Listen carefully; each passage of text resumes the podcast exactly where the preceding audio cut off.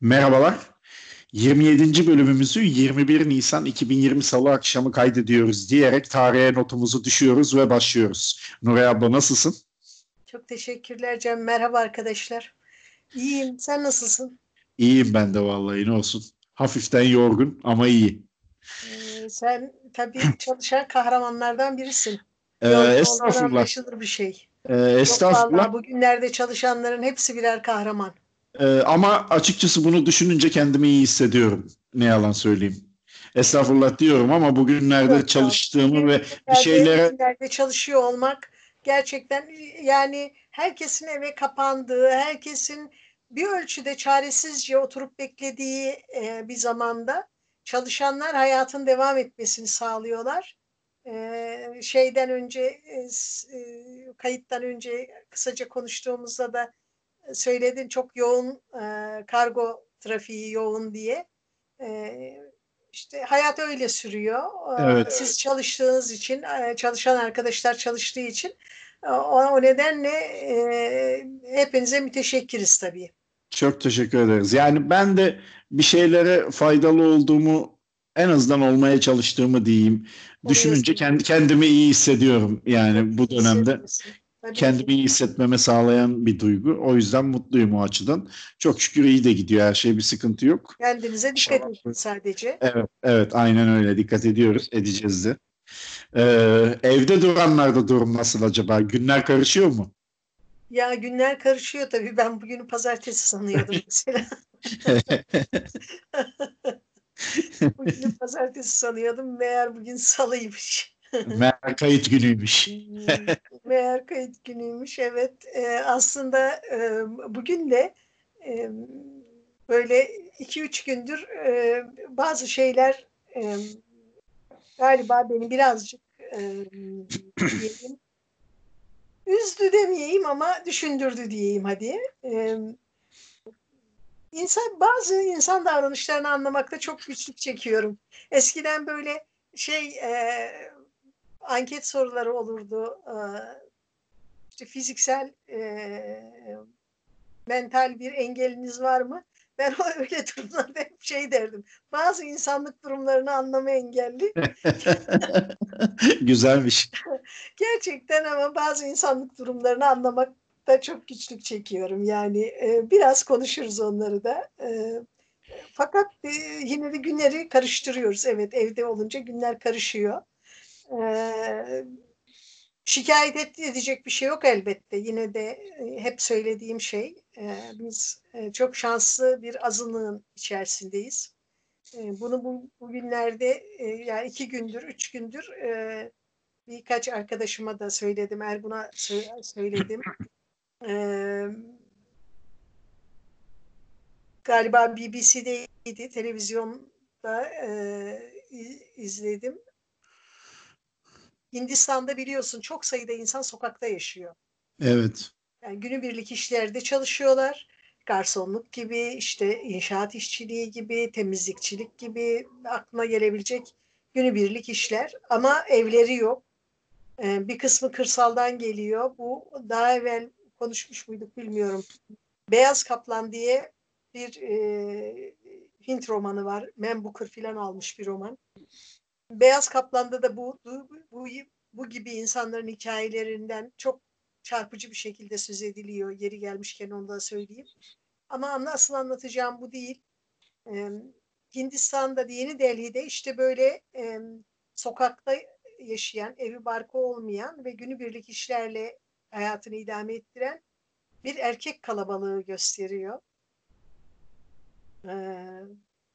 Günlerdir, haftalardır işsizler. Çünkü onların çalıştığı türden işler kapanmış ve polis yiyecek dağıtmış. Adamlardan bir şeydi. Bir haftadan beri ilk kez yemek yiyorum. Çok, yani günlerdir bunu gerçekten aklımdan çıkaramıyorum. Ve onun gibi ne kadar çok insan olduğunu düşünmekten kendimi alamıyorum. Onun için yani evde oturuyoruz, sıkıldık, bunaldık falan. Tabii herkesin derdi kendine bir taraftan. Yani evde sıkılan, bunalan, anksiyete yaşayan insana da niye böyle, bu rahat mı batıyor sana demek de belki acımasızlık. Çünkü her koşulda insanın kendine özgü sıkıntıları, dertleri oluyor ama işte 7 gündür yemek yememiş birine kıyasla evde bunalmış olmak sözü edilecek bir şey değil.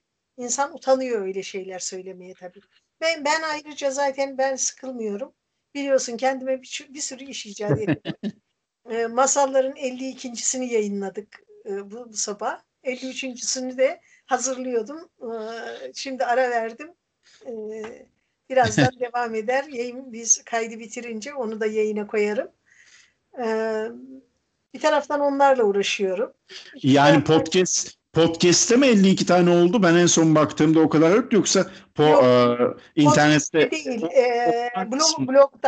Blogda 52 tane. Podcast'te kaç tane oldu? Valla podcast'te seslendirilenler bir kısmı, onları sayamıyorum çünkü bir kısmı bizim kanalda bana gönderenlerinkini bizim kanala koydum.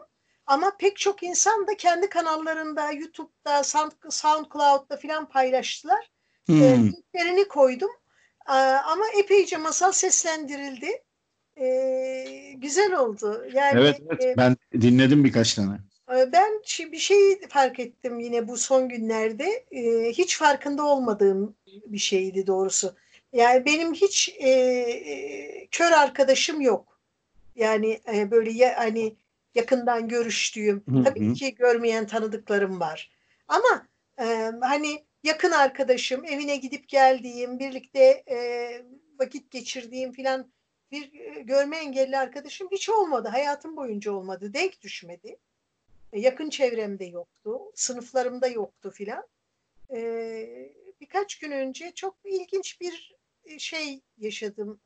Twitter'da biliyorsun ben okuyun duacım olursunuz diye kitap kapakları paylaşıyorum. Evet. Yine 4 tane kitap kapağı koydum her zaman olduğu gibi. Birini şey yazmış. Ne demişti? İşte bir içerik etiketleseniz. Önce anlamadım. Dedim ki özür dilerim, anlamadım. İçerik etiketlemek ne demek? Ben dedi körüm.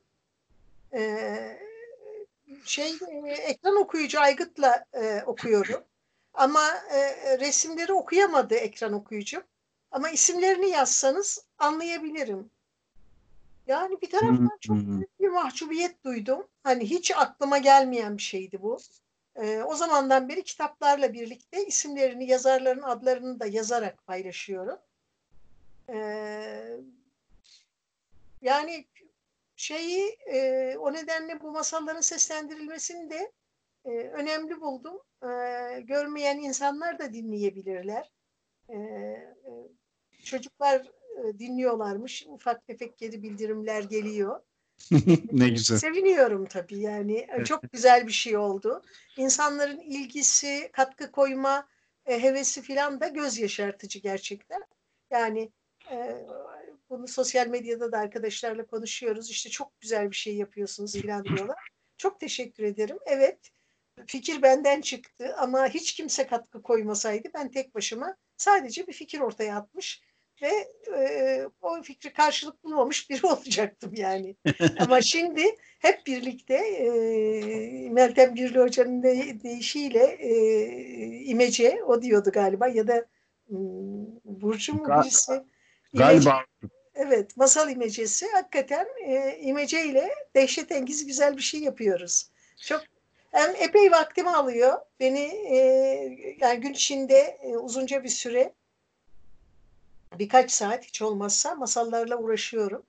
Tabii çeviri yapan arkadaşların bir kısmı pek çeviriye aşina değiller. Değil, biliyorlar ama o nedenle çeviriyi gözden geçirmek gerekiyor. Çoğu masal diline aşina değil. En çok karşılaştığım şey dili geçmiş zamanda çeviriyorlar. Ben onları mişli geçmiş zamana dönüştürüyorum. Evet. Ama şöyle güzel bir şey de var. Böyle masalla ilgilenen birkaç arkadaştan çok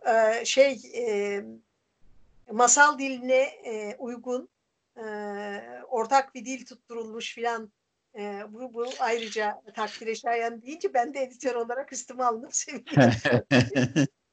Valla spontane biçimde böyle bir anda organize olunması ve ortaya çok güzel bir şey çıkması bence çok nasıl diyeyim? Yani sempatik, çok güzel bir şey ya. Hakikaten. Aslında Cem, biliyor musun? O kadar çok konuda ve o kadar çok durumda bu böyle olabilecek bir şey ki bu ayki Kitap Eki Dergisi'ne bir söyleşi verdim ben. O Kitap Eki Dergisi'nde aynı zamanda April yayınlarında çalışan Nazlı Berivan Ak diye bir genç kadın var. Nazlı'yla uzaktan pek birbirimizi seviyoruz, takdir ediyoruz.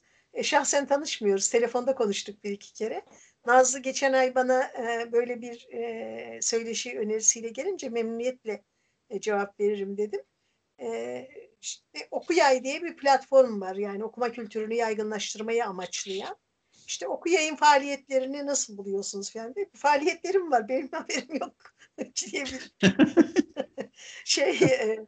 biraz hafif nasıl diyeyim, sarkastik bir cevap verdim. Bunu tabii bunu bir övünme mevzu olarak söylemiyorum. Ama biliyorsun hep bahsediyorum. Facebook'ta benim kurduğum ve 10 yıla yakındır moderatörlüğünü yaptığım, zaman zaman başka arkadaşlar da, çeşitli arkadaşlar da moderatörlükte destek verdiler. Özellikle ilk aklıma gelenler Tayfun Topraktepe var onların arasında. Ondan sonra Ömer İzgeç var. Ondan sonra Hacer Günebakan var. Hasibe Özdemir var. Caner Fidaner var. Bir dönem o yaptı. Unuttuklarım vardır. Aflarına sığınırım. Ama o da böyle bir bu masal mevzusu gibi benim aklıma gelen bir şekilde ve ortaya attığım bir fikirdi. 50.000 üyeyi geçtik geçen hafta. 50.000'in üstünde devam ediyoruz. Ve pek çok insan için okuyacağı kitapları seçmekte rehberlik eden bir mecra haline geldi. Üyeler arasında sadece okurlar yok, yazarlar var, çevirmenler var, editörler var, yayıncılar var. Bunu şunun için söylüyorum. Biz ya kim bir şey olmaz filan, bunu o kadar çok duyarsın ki ya bir sen yap bakalım olacak mı? Yapınca birisi bir girişimi başlatınca, ortaya yapıcı bir fikir koyunca aslında bir sürü insan hemen birikip omuz veriyor, destek veriyor. Bu kesinlikle böyle. Ben bunu defalarca deneyimlemiş biriyim. Yani ben dünya aslında güzel bir yer derken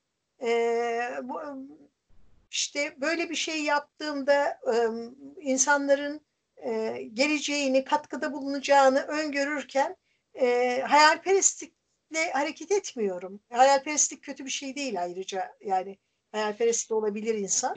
Keşke daha çok hayalperest olsak ama yani diyeceğim şu, benim için hiç beklenmedik değil bunlar. Ben biliyorum insanların böyle davranacağını, insanların koşup yardım edeceğini, insanların birlikte bir şey yapmak için bir fırsat, bir koşul, bir yer beklediğini. Ama bizim toplumumuzdan ne yazık ki öne atılıp ya hadi gelin şunu yapalım demek çok sık rastlanmayan bir şey işte. Benim biraz deliliğim orada işe yarıyor. Şimdi ya çok konuştum, seni hiç konuşturmadım, özür dilerim. Yok ya, önemli değil, çok güzel dinlemek. Bir tane video vardı. O videoyu bulursak şeyin altına koyarız, podcast'in altına ekleriz. Böyle bir piknik yerinde insanlar, yabancı bir ülke, Türkiye değil, muhtemelen Amerika ya da bir Avrupa ülkesi. İşte genç insanlar böyle bir yamaç, bir piknik yeri gibi bir yerdeler. Herkes oturuyor filan. Bir de bir müzik çalıyor. Ve biri kalkıp tek başına dans etmeye başlıyor.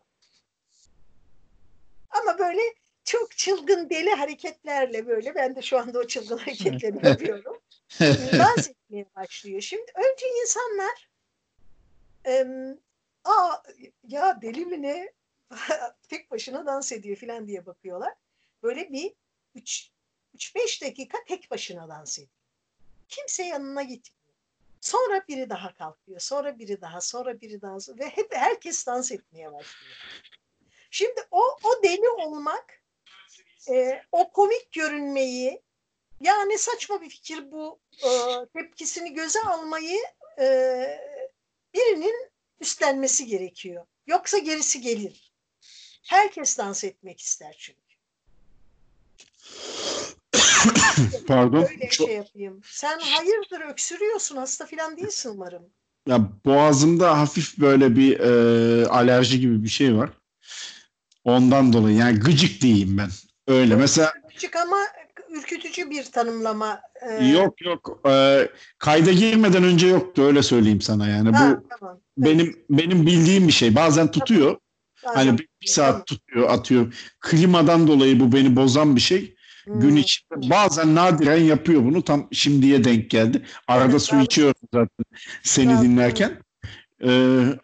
Az önceki söylediğin şeyle ilgili şunu söyleyebilirim.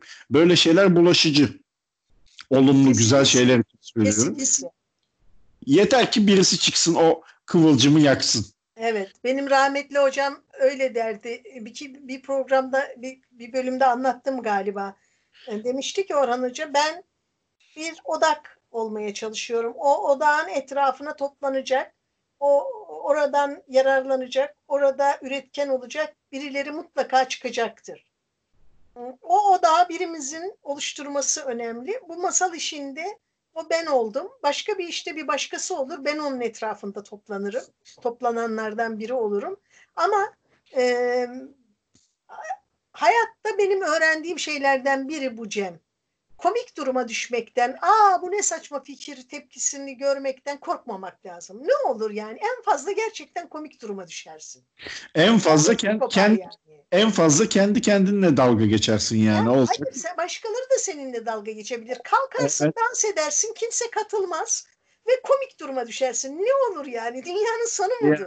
Evet, aynen öyle. Ben de öyle düşünüyorum. Yani bu konuda biraz rahat olmak lazım. Evet. Ama bizde olmak lazım. Komik duruma düşmeyi büyütmemek lazım. Şimdi komik fikirleri öne sürmekten korkmamak lazım. Belki de herkes o komik fikri bekliyordur. O üstüne bir şey koyar, yanını yontar, kenarını cilalar. Senin hiç beklemediğin bir şeye dönüşür ve sen de hayranlıkla bakarsın o başlangıçta komik olan şeye. Bizde bu el alem ne der lafı var ya, düşüncesi. Evet, bu çok büyük. Bu çok büyük ket vuruyor bence pek çok şeye. Kesinlikle öyle. Yani çocukluktan başlayan bir şey bu. Aman evladım şunu yapma, bu böyle der, bu böyle düşünür. Aman çocuğum şuraya gitme, böyle olur, böyle derler falan filan. Kendini malamat etme. Hep. Öyle de. Malamat ne biliyor musun? Yok, bilmiyorum, şimdi onu soracaktım. Rezil etme. Yani tahmin ettim tabii de. Malamat olduk dedin mi rezil olduk yani, kepaze olduk işte. Kötü duruma düştük filan. Aman kendini malamat etme derler. Bu Güney'de ve Doğu Anadolu'da, Adana taraflarında da kullanılıyor bildiğim kadarıyla.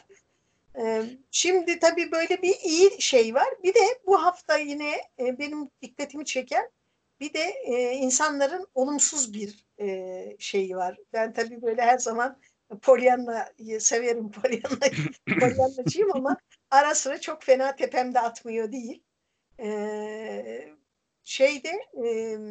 Fark ettim ki birkaç gündür dükkanı kapattığımızdan beri Yerdeniz'in sosyal medya hesaplarını da ihmal ettim. Dedim ki hayır, bizim okurlarımız bizi izliyordur. Yine hiç olmazsa hani kitap önerileriyle filan devam edelim. Orayı açık tutalım. Dükkan kapalı olabilir ama Twitter, Facebook hesaplarından paylaşım yapmaya devam edelim. İşte böyle birkaç kitap paylaştım. Birkaç bir şeyler tweet filan attım. Orada bir arkadaş var. Kendi adıyla orada değil. Zaten o kendi adıyla olmayıp çok atıp tutanlara çok kuruluyorum. Tüfek, Mikrop ve Çelik kitabını bugün dün şey yapmıştım. Bence olağanüstü iyi bir kitaptır. Çok gerekli, çok lazım. Herkesin okuması gereken bir kitaptır. Şimdi bu arkadaş çok, benim anladığım kadarıyla aşırı entelektüel birisi. Yani yalamış yutmuş. Bizim beğendiğimiz kitapları hiçbir şekilde beğenmiyor. Ortaokul düzeyi, okudum ortaokul düzeyi kitap diye yorum yazmış altına. Arkadaşım, yani gerçekten karşımda olsa böyle demek istiyorum. Arkadaşım, bak, biz böyle kitaplar tanıtan bir kitap eviyiz. Bizi izlemek zorunda değilsin. Bizimle etkileşmek zorunda değilsin. Senin beğendiğin türden, senin hoşlandığın türden kitaplar paylaşan birileri vardır. Git onlarla etkileşimde bulun. Hatta muhtemelen senin beğeneceğin kitabı kimseler paylaşamıyor. Sen paylaş, biz yararlanalım. Niye gelip sinirimizi bozuyorsun? Yani bu şu koşullarda, yani uğraşacak bir şeyimiz mi yok sana laf yetiştirelim? Birçok defa yaptı böyle şeyler. Bugün engelledim. Dedim yani niye uğraşıyorum?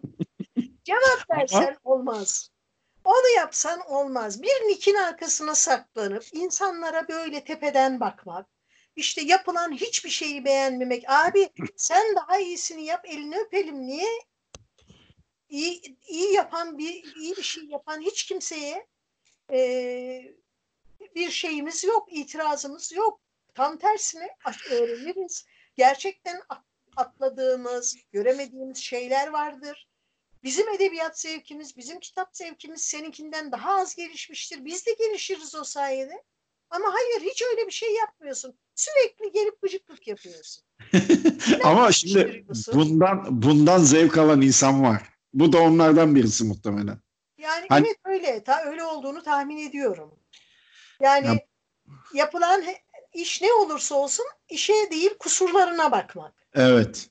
Şimdi evet, bu çok güzel olmuş.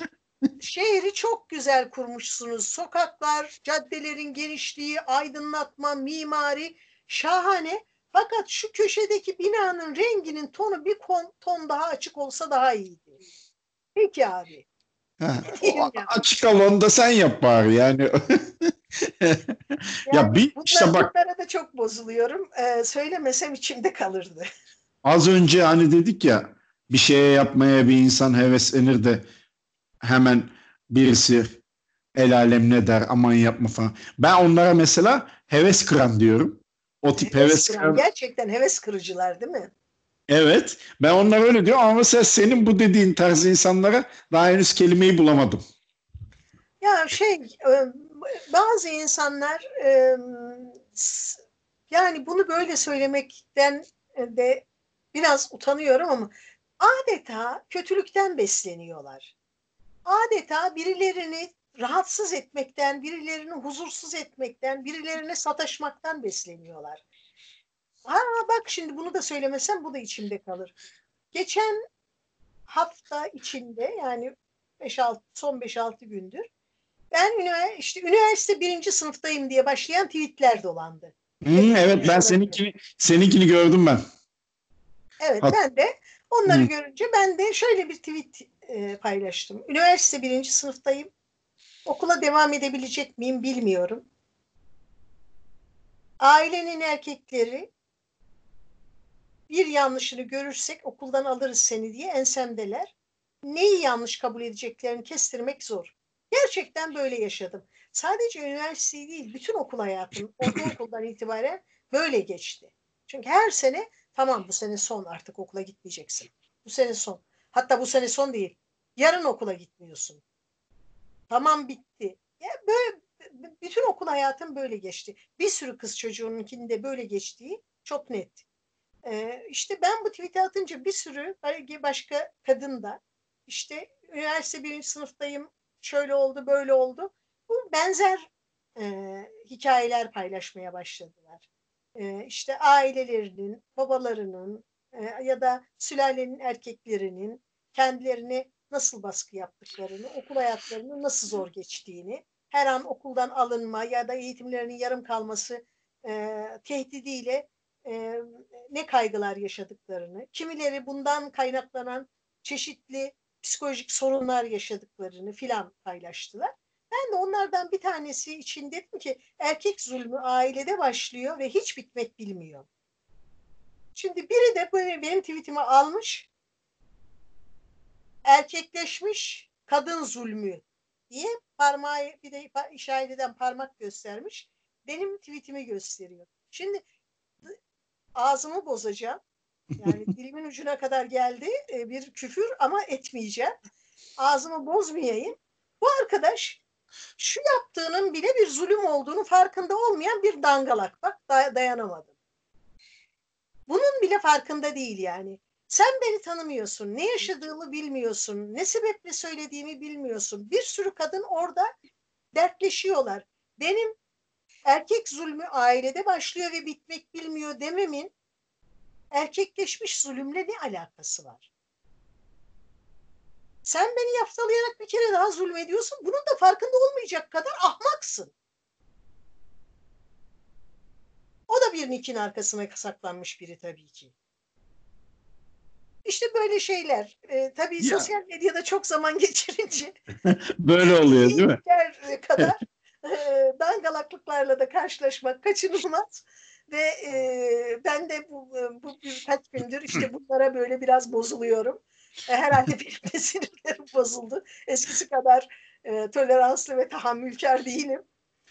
Çok fazla Twitter'da zaman geçirmişsin.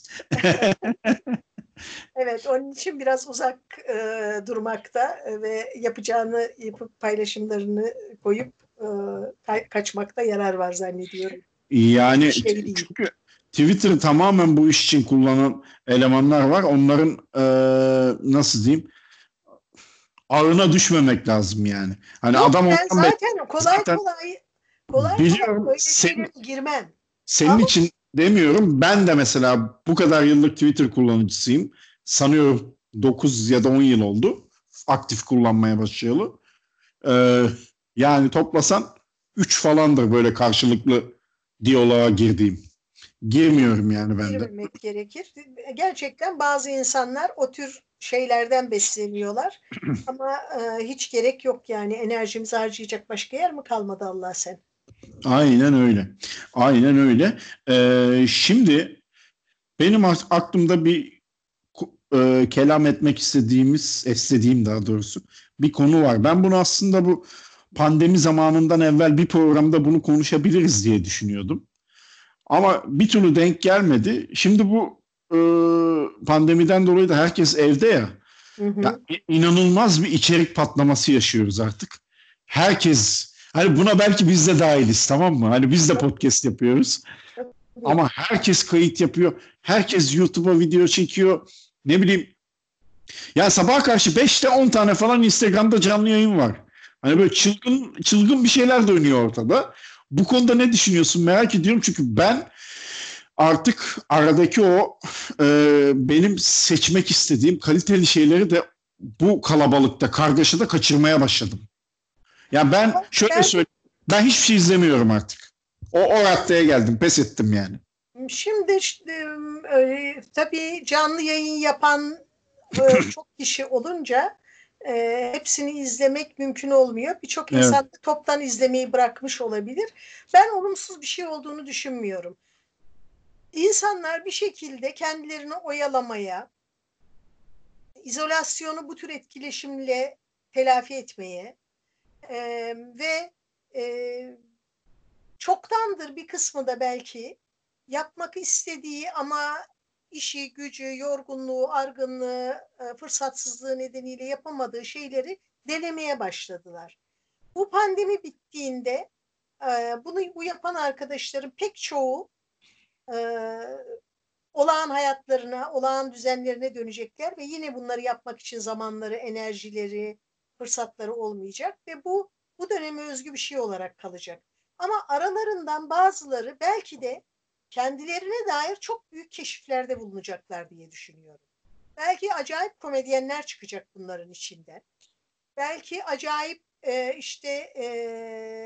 şeyler çıkacak. Sohbet programı yapacak. Bunu YouTube'da orada burada sürdürecek insanlar çıkacak. Ben olumsuz bir şey olarak görmüyorum. Çok emsalsiz, örneği olmayan,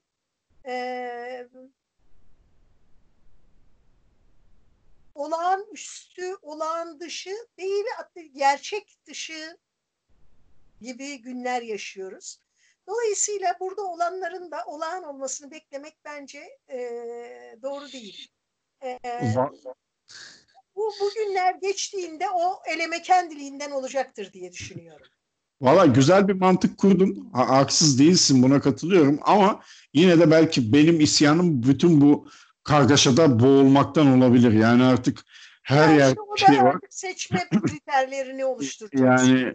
Yani olduğu şeyleri izleyip mesela yeni de birkaç bir arkadaş tüyosuyla ya da bir yerden bir ipucu bulmakla filan çok ilginç şeyler keşfedilebilir.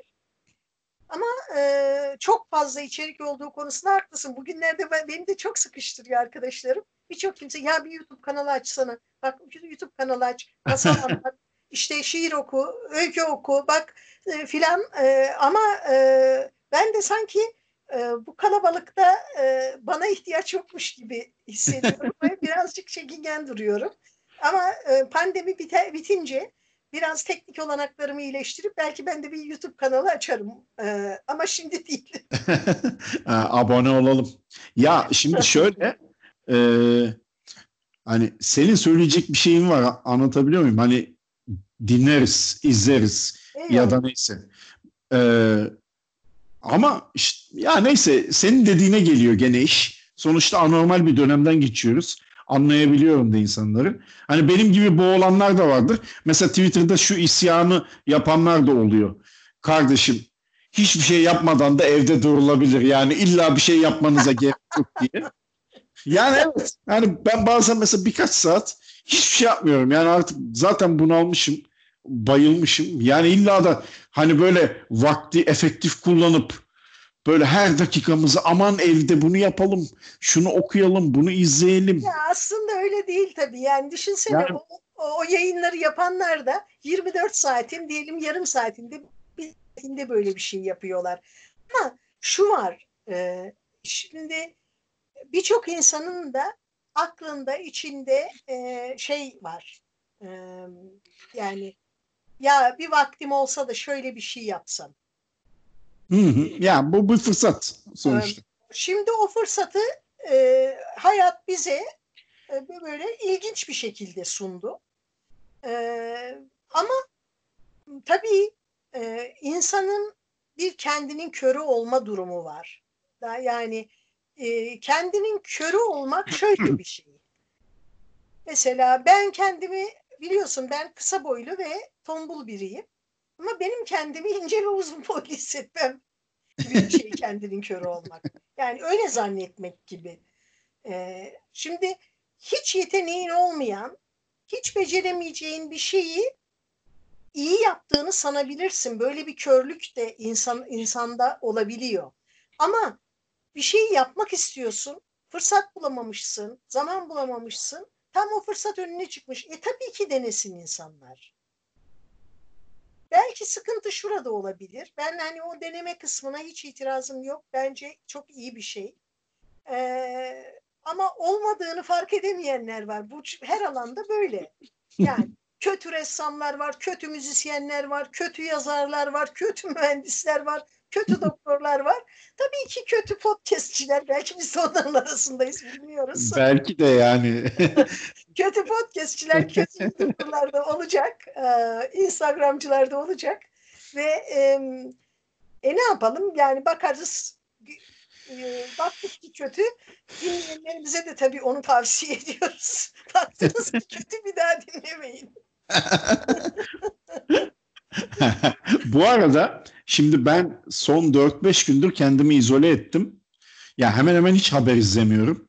Pek bir şeyden de haberim yok açıkçası korona ile ilgili. Hani biraz belki geçen kayıtta söylemişimdir. İhtiyacım var, ara ara kendimi şey yapıyorum da bu sefer o şeyi ben uzattım. Hani bugün salı, sanıyorum bir pazar akşamı rakamlara baktım ama ondan evvel en son ilgilendiğim cuma falandır yani. Böyle biraz kendimi uzaklaştırdım mevzudan. Şimdi kayıtta da bu dakikaya kadar hemen hemen hiç konuşmamış olmamız güzel bence. En azından biraz havamız değişti, konu değişsin yani. Hani tamam. Öyle tabii yani. Yayını da distopya diye açmadım zaten. Evet, evet. Cem ilk bölüm, yani bu pandemi başladıktan sonraki ilk bölümlerden birinde söylemiştim. Benim Zeyno'm var. Zeyno taze doktor. 2 yıl önce mezun oldu. Bana şey dedi, Nuray teyze, bütün detayları bilmeniz, izlemeniz gerekmiyor. Bilmeniz gereken, sokağa çıkmayacaksınız. Çıkarsanız önlemlere riayet edeceksiniz. Ellerinizi sık sık yıkayacaksınız. İşte yani bildiğimiz şeyler. Bunları bilmeniz yeterli. Daha detaylı bilgiyi biz öğreneceğiz. Doktorlar öğrenecek. Uygulamaya koyacak. Ve size gerekli değil bunlar. Evet yani. O kadar... Pardon. Çok yok pardon. Bugün değil mi? Yok yok, sorun değil ya. Ne olacak? Lütfen devam et. Çünkü o kadar. Yani o kadar saçma sapan, o kadar çok gerekli gereksiz bilgi akışı var ki benim üniversiteden sınıf arkadaşlarımda işte bir WhatsApp grubumuz var. Mesela birçok şeyi, gönderilen videoyu, yazıları filan okumuyorum. İzlemiyorum. Çünkü artık hangi birini izleyeceğini, hangi birini okuyacağını şaşırıyorsun gerçekten. Evet evet, ben hiç bakmıyorum. Fakat dün bir arkadaşım WhatsApp'tan bir şey göndermişti bana. Onun ilk 2-3 şeyini okumak istiyorum valla. Çok eğlenceli. Gülmekten katıldık. Önce kendim okudum. Burada bir kahkahalarla güldüm. Sonra gittim Ergün'ü okudum. Gülmekten okuyamadım. Şimdi geçtiğimiz ay boyunca koronavirüs hakkında öğrendiklerimiz. Aslında hiçbir sebeple evden çıkmamalısın ama mecbursan çıkabilirsin. 2. Maskeler işe yaramaz ama yine de takman gerekebilir çünkü seni koruyabilir. Gerçi korumaz ama diğer taraftan mecburi. 3. Açık olanlar hariç bütün dükkanlar kapalı. 4. Hastanelere asla gitmemelisin ama gitmen gerekiyorsa gitmelisin. Aynısı doktorlar için de geçerli. Sadece acil durumlarda gitmelisin ama çok hastaysan gitmemelisin. 5. Bu virüs ölümcül ama aynı zamanda çok korkmaya da gerek yok. Sadece bazen küresel bir felakete sebep olabilir. 6. Eldivenler sizi korumaz ama yine de işe yarayabilir. 7. Herkes evinde kalmalı ama dışarı çıkmak da önemli. Böyle gidiyor. Şimdi vallahi bütün kafa karışıklığımızı özetlemiş bence. 20 küsur madde böyle gidiyor ve gerçekten bir kısmı çok komik. Şimdi o kadar çelişkili bilgiler, o kadar çok enformasyon ve dezenformasyon var ki neye inanacağını şaşırıyorsun. Bugün yine gruplardan birine gelip şöyle bir baktım. İşte bilmem kim ailesi varmış. O bilmem kim ailesinin ilaç firması varmış. O ilaç firmasının hisse senedi değerleri çok düşükmüş pandemiden önce. Fakat ilaçlarından bilmem hangisi işe yaradığı için şimdi çok yükselmiş. Muhtemelen buradan bir komplo teorisi çıkıyor. Abi yani hiç onlar bir şey yapmadan da bu pandemi onların işine yaramış olamaz. Çünkü tesadüfen ilacın bu hastalığa iyi gelen bir yanı varsa yaşadın yani. Hani başka hiçbir şey yapmadan durduk yere yaşamış olabilirsin yani. Dolayısıyla ben de senin gibi yapıyorum. Yani bilmemiz gerekeni bilsek yeter. Üstü zaten bizi gereksiz bir kaygıya sevk edebilir. Biraz da rahat olmak lazım. Hani dikkatli olup biraz da rahat olmak lazım. O yüzden fazla canımızı sıkmayalım. Diyerek ben sana sormak istediğim birkaç soruyu sormak istiyorum. Çünkü sen şimdi muhabbet ederken pat diye zamanımız geldi, kitabı tanıtalım diye geçeceksin biliyorum. O yüzden onun önünü kesmek için ben hemen şimdi hazırladığım demeyeyim, bulduğum birkaç soruyu, tam da sana uygun olduğunu düşündüğüm birkaç soruyu soracağım. Bunun esinlendiğim şey de şu, Vogue dergisinin YouTube kanalında böyle ünlülerle röportajlar yapıyorlar. Daha doğrusu 73 soru diye bir program var. Hani böyle 10 dakikada falan arka arkaya 73 soruyu sorup cevaplamasını istiyor ünlü kişinin. Böyle enteresan da sorular var. Onlardan birkaç tanesi bence tam senlik. O yüzden sormak istiyorum. Hangi kitabı yazmış olmak isterdin okuduğun kitaplar arasında?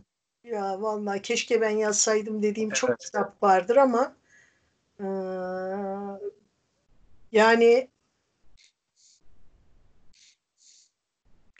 bir seçim yapmam gerekse herhalde ille de bir şeyi seçmem gerekse Tavan Arasındaki Bu dayı yazmış olmak isterdim. Yani çok olağanüstü rafine bir kitap.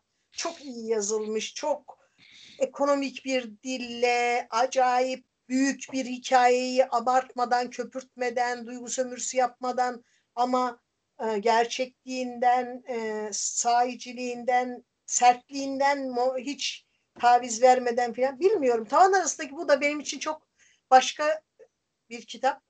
Yani öyle bir onu yazmış olmayı ya da öyle bir kitap yazabilmiş olmayı isterdim.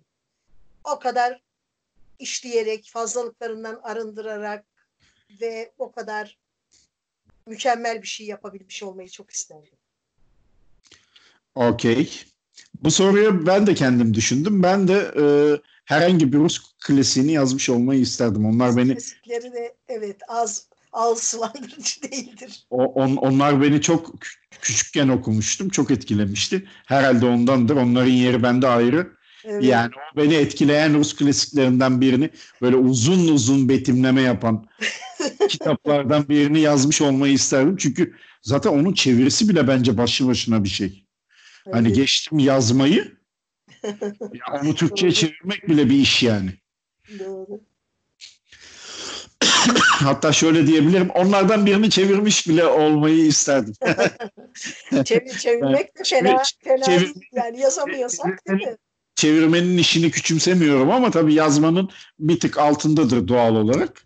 Ama çevirmek de çok ciddi meziyet. Evet, yazmak gibi değil. Çünkü senin karşında yazan sıfırdan var ediyor. Sen karşında bir örnek var, ona bakıyorsun ama sen de bir dilde yeniden var ediyorsun. Evet, o da başka bir şey. Yani. Ben de yazmanın bir tık altında olduğu kanısındayım. Ama çok büyük önemi olduğunu da kalın çizgilerle altını çiziyorum. Bir okur olarak, çevirmen olarak değil. Kesinlikle katılıyorum. O zaman benzer bir sorum daha var. Hangi kitap kahramanının hayatını yaşamak isterdin? Okuduğun kitaplardan. Vay, çok zor soru. Tahmin etmiştim bana böyle diyeceğini. Marco Polo. Ama bu biraz basit bir cevap değil mi? Yani geziyor falan. Vallahi yani benim arzularımı çok iyi ifade ediyor. Yani böyle bir çok gezen, maceralar yaşayan bir kahramanın yerinde olmak isterdim. Yani şey de olabilir. Çocukken bizi çok etkileyen ne bileyim denizler altında 20.000 fersah. İşte dünyanın merkezine yolculuk. Vallahi Pollyanna'nın yerindeyim zaten abim. Biraz uç bir şey isteyeyim. Evet o yani tabii çok güzel bir seçim yani şimdi Allah için. Yani daha ne olsun. Bir de şöyle bir şey var. Hani mesela ne kadar başarılı kitap olursa olsun böyle çok ağır, çok acı dolu hayatlar yaşayan kitap kahramanları da var. Yani onların da hayatı başka. Tabii kimse belki istemez, tercih edilmez ama. Ya öyle dedim ama şimdi aslında Marco Polo diye işin kolayına kaçmış olabilirim biraz. Onu ben de sana söylemiştim. Bu galaksiler arası yolculuk yapan kahramanlarından biri vardı. Mesela anlatıştaki kızın yerinde olmak isterdim. Yani, ama bir seyyah. Yani yerinde olmak isteyeceğim kahraman hep bir seyyah olurdu. Okey. Bir tane de kendi sorum var. Bu bölümümüzü öyle kapatayım. Hangi zaman diliminde yaşamak isterdim mesela? Ben şöyle örnek vereyim. Benim kendi seçtiğim şey bu. Hep düşünmüşümdür. Mesela 1960'la 2000 yılı arasındaki Amerika'da bir 40 yıl 30 yaşımda sabit kalmak isterdim yani. Nasıl, çok mu büyük bir istek? 40 yıl boyunca 30 yaşında. Yok, hayal kırıklığı. Neden biliyor musun? O dönemler benim çok ilgimi çekiyor. 60'lar, 70'ler, 80'ler, 90'lar. Ben yaşadım 90'ları da. O sebepten o dönemlerin canlı tanığı olmak fikri hep ilgimi çekiyor açıkçası. Ondan dolayı. Valla bir kadın olarak 20. yüzyıldan önce hatta 20. yüzyılın ikinci yarısından önce yaşamış olmayı pek istemezdim. Genellikle daha sonrasını tercih ederim. Ama diyelim 60'larda 70'lerde nerede? 60'larda 70'lerde evet, Türkiye'de yaşamak istemezdim. Yerde ama, seç yani, o yüzden söylüyorum. Evet hani. Ama mesela o 60 kuşağından 68 kuşağından Avrupalı arkadaşlarım var. Alman, Avusturyalı, Fransız. Gençliklerini anlatıyorlar. Çılgın bir gençlikleri varmış yani. Hani oralarda yaşayacak idiysem 60'lar, 70'ler, 60'ların sonu 70'lerde fena görünmüyor. Ama tabii bir taraftan 500 yıl sonra da yaşamak isteyebilirim. Acaba nasıl olacak buraları, oraları, şuraları diye. Hala biz yeryüzünde olacak mıyız? Hala insan olacak mı? Onu bilmiyorum. Geleceği de çok merak ettiğimi söyleyebilirim. Yani 500 yıl sonrası muamma. Ama geçmişte çok ilgi çekici dönemler var seçebileceğimiz yani. Vallahi şöyle bir şey anlatayım sana Cem. Benim bir arkadaşım var Jüli. Jüli bacı. Ben ona Jüli bacı diyorum. O da bana bacı, Nuray bacı demek diye sormuyor mu? Jüli Türkiye'yi çok iyi biliyor. 60'lardan yok 70'lerden beri 70'lerin sonundan beri Türkiye'ye sık gelip gidiyor. Türk arkadaşları var. Ben de ortak bir arkadaşımız aracılığıyla tanıştım Jüli ile ilk. Her sene gelir Datça, Marmaris oralarda bir tatil yapar. Bu bahar da İzmir'e gelecekti ama Melek bize yar olmadı. Ben İngiltere'ye gittiğimde Jüli Sheffield'da yaşıyor. Gittim Jüli dedi birkaç gün misafir oldum. Bana oraları gezdirdi. York Heykel Parkı diye bir Yorkshire Heykel Parkı diye bir yer var. Böyle muazzam büyüklükte bir bahçe değil bir arazi düşün. İçerisinde büyük bir böyle şato gibi, malikane gibi bir yer var. Orası bir sanat galerisi.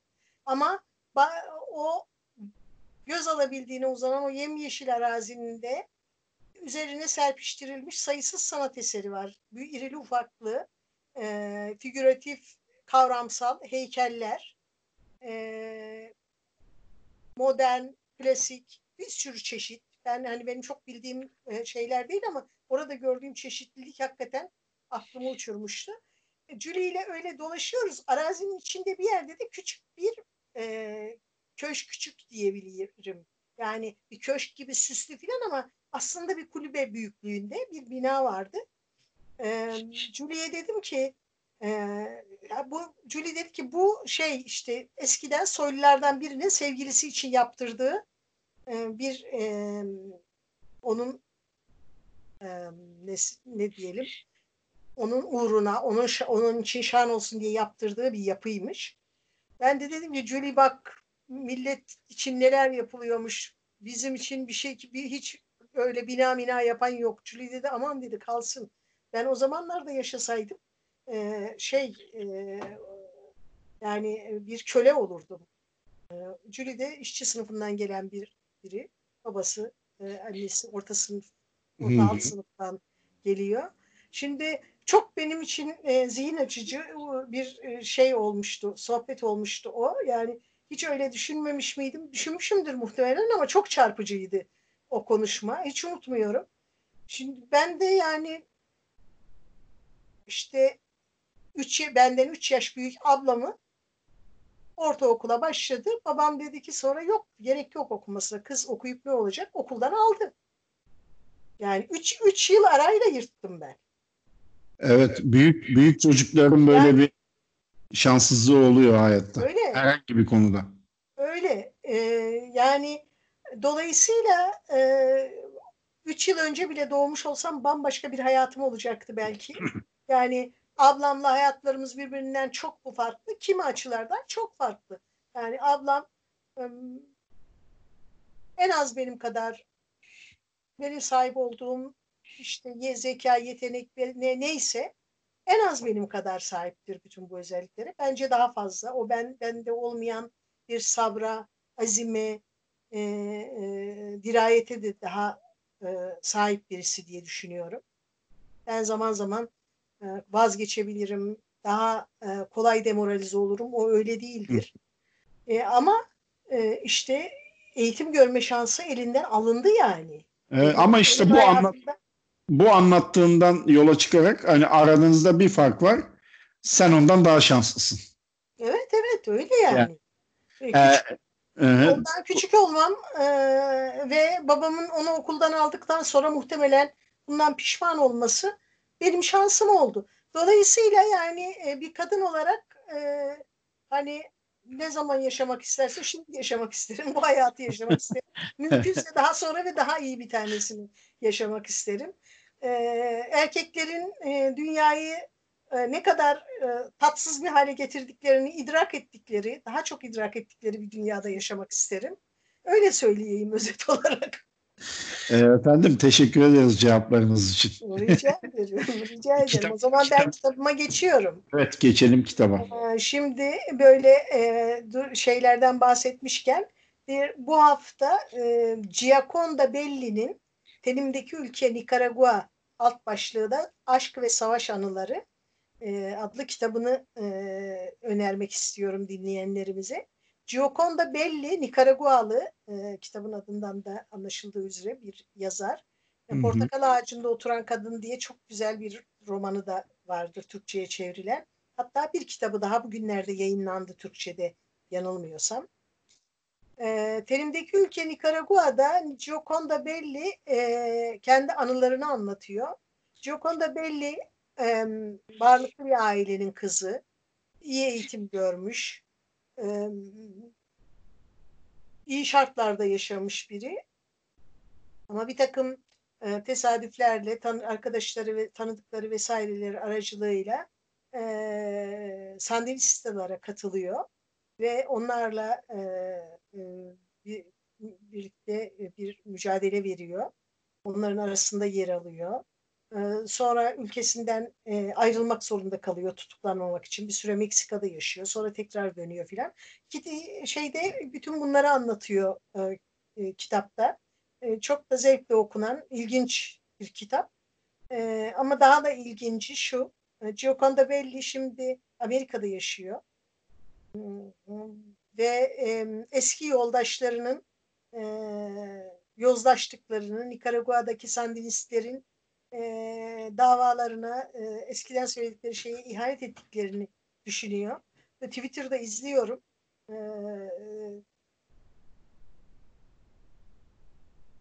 Tahmin ediyorum ki doğru sözcükleri bulmaya çalışıyorum. Tahmin ediyorum ki geriye dönüp baktığında büyük bir hayal kırıklığı yaşıyor. Çünkü o insanlarla sen bilmezsin. Tabii Sandinistlerin mücadele ettiği yıllarda biz de gençtik. Böyle büyük iddialarla, büyük şeylerle iktidara geldiler. Nikaragua'da işte sosyalist bir yönetim kurdular filan. Fakat sonradan işte onun yeğeni, bunun kızı, öbürünün oğlu, işte bilmem kim kardeşi üst düzey görevlere geldi. Bir takım ekonomik yolsuzluklar vesaireler konuşuldu. Çok detaylarını bilmiyorum ama belli ki bu olanlardan belli bir ölçüde hayal kırıklığına uğramış. Sonradan bir Amerikalı ile evlenmiş. Şimdi Amerika'da yaşıyor. Tenimdeki Ülke Nikaragua o açıdan yine de Sandinistlerin mücadelesini, o dönemde Nikaragua'daki hayatı, o genç insanların hangi sahiplerle silahlanıp yönetime karşı ayaklandıklarını filan anlatan ilginç bir kitap. Metis yayınlarından çıkmış ve şeyi de söyleyelim. Beril Eyüboğlu tarafından çevrilmiş. Gayet de güzel bir çeviridir. Böylece bugünkü bölümümüzde kapatmış olalım. Bizi dinleyen herkese teşekkür ediyoruz. Kendinize iyi bakın. Mümkünse evde kalın. Sağlıcakla kalın. Görüşmek üzere. Dinlediğiniz için ben de teşekkür ederim. Kendinize iyi bakın. Önümüzdeki hafta görüşürüz. Hoşçakalın.